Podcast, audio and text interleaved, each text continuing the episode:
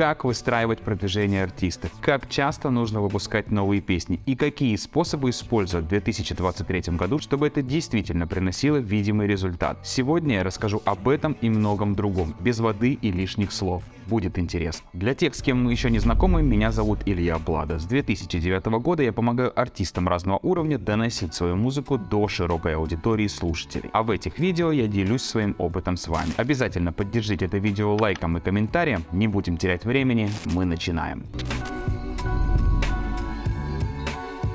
Как бы банально это ни звучало, но эффективность продвижения артиста в первую очередь зависит от тех способов, которые вы будете использовать. Но стоит учитывать, для двух разных песен всегда будет разный результат. И тут прежде всего важным является то, как будут слушать ваши песни. Вы наверняка встречали такие песни, которые практически сразу выключали, даже не дослушав. Основных причин для этого несколько. Долгое скучное вступление, плохое сведение и сложное нехитовое звучание. При нынешней конкуренции слушатели оценивают треки по первому первым 10-30 секундам, и задача любого артиста делать нескучные и продающие треки. Только в этом случае вашу песню будет дослушивать большинство, а значит будет шанс на то, что они добавят эту песню в свои плейлисты и будут переслушивать в дальнейшем. Для понимания, один трек в бюджете 30 тысяч может спокойно набрать 100-150 тысяч прослушиваний, а другой с трудом наберет 30 тысяч. Основная задача при продвижении песни задать максимальную динамику на старте и собрать как можно больше прослушиваний. Только в этом случае песню будут продолжать слушать и после продвижения. Сначала давайте разберем, как сделать продвижение артистам максимально эффективным. Начинать стоит с выбора песни. Если у вас уже есть несколько выпущенных песен, для продвижения выбирайте самые удачные. Сделать это можно, например, опираясь на статистику студии ВК для музыкантов или зайти в свою карточку музыканта и посмотреть, какие треки у вас самые популярные. Там они выстраиваются по количеству прослушиваний в реальном времени. И таким образом, выбрав самый удачный трек, вы получите максимальный эффект от продвижения. Если же вы хотите продвигать еще не вышедшие треки и только планируете запуск, тестируйте их на этапе демо. Сделать это можно либо собрав фокус-группу, куда добавить людей, которые на ваш взгляд понимают в музыке и просить их оценивать демо. Также можно попросить оценить и друзей и знакомых. Из нескольких они явно помогут выбрать лучшее. Второй способ протестировать демо это сниппеты. Снимайте короткие ролики, как вы, например, на студии записываете новую песню. Далее ваши слушатели помогают выбрать вам наиболее удачные. На начальном этапе я обязательно рекомендую тестировать демо всем артистам. Только так у вас появится понимание того, что людям нравится, а что не очень. И только в этом случае при продвижении вы можете рассчитывать на максимальный результат. Выпускать же свои песни оптимально раз в 1-2 месяца. Чем чаще вы будете делать это не в ущерб качеству, тем будет лучше. Делать это нужно для того, чтобы ранние слушатели не успевали забывать о вас и сохранять динамику прослушивания. Если вам интересна тема музыкального продвижения, я рекомендую подписаться на свой телеграм-канал. В нем я также делюсь полезной информацией о продвижении слушания музыки. Ссылку я оставлю в описании под этим видео.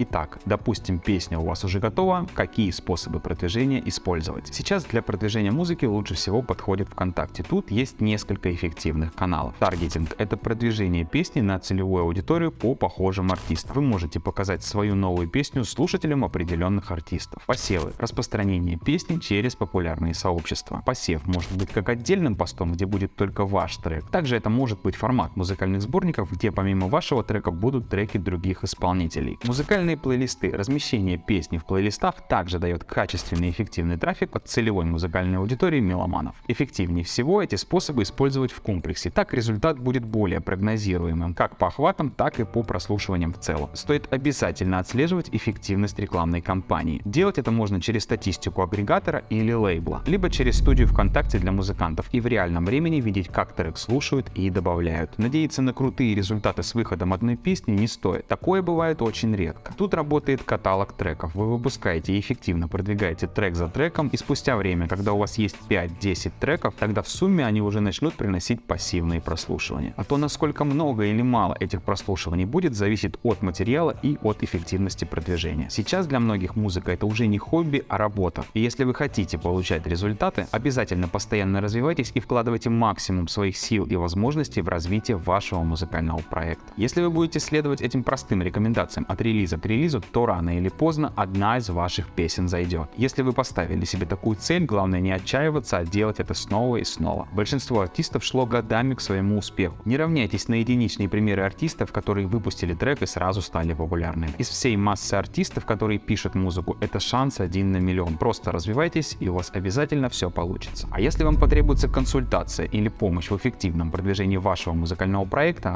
обращайтесь, буду рад помочь. Также не забывайте подписываться на мой телеграм-канал и обязательно загляните в описание, там я оставил много полезных ссылок. Понравилось это видео? Поддержите его лайком и комментарием. Свои вопросы вы можете задавать также в комментариях. Ну а на сегодня это все. До скорого.